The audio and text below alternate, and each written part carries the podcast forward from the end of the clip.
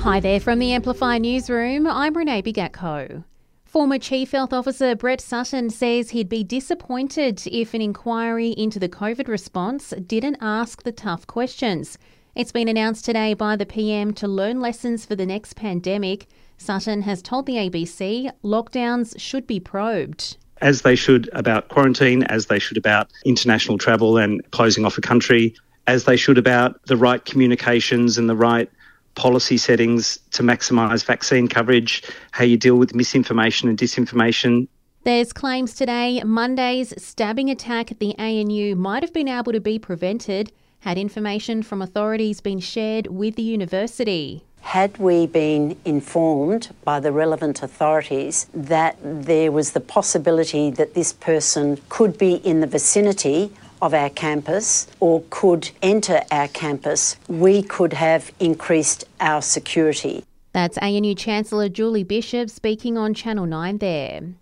Looks like strike action could be on the cards for Canberra's CIT teachers. Union members have met, concluding there hasn't been enough progress on new pay and conditions for overworked staff there. The union will now apply for industrial action, with some teachers claiming their salaries are lower than their students on apprentice wages. Canberrans must not be complacent on the voice, according to the ACT Labor Senator. Katy Gallagher has sent a clear message, with just over three weeks left till locals head to the polling booths. She says a yes vote is about bringing our country together and changing it for the better.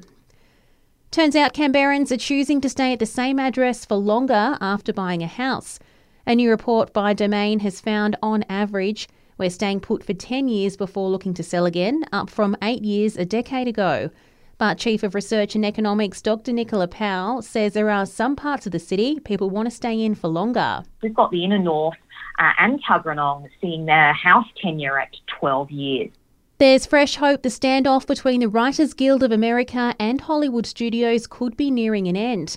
Talks between both parties have restarted in an effort to finalise a deal. Writers have been on strike since May. And sad news for lovers of Mexican food in the capital. Beach Burrito in the city has officially closed. And that's the latest in news. We'll have another update for you right here later this afternoon.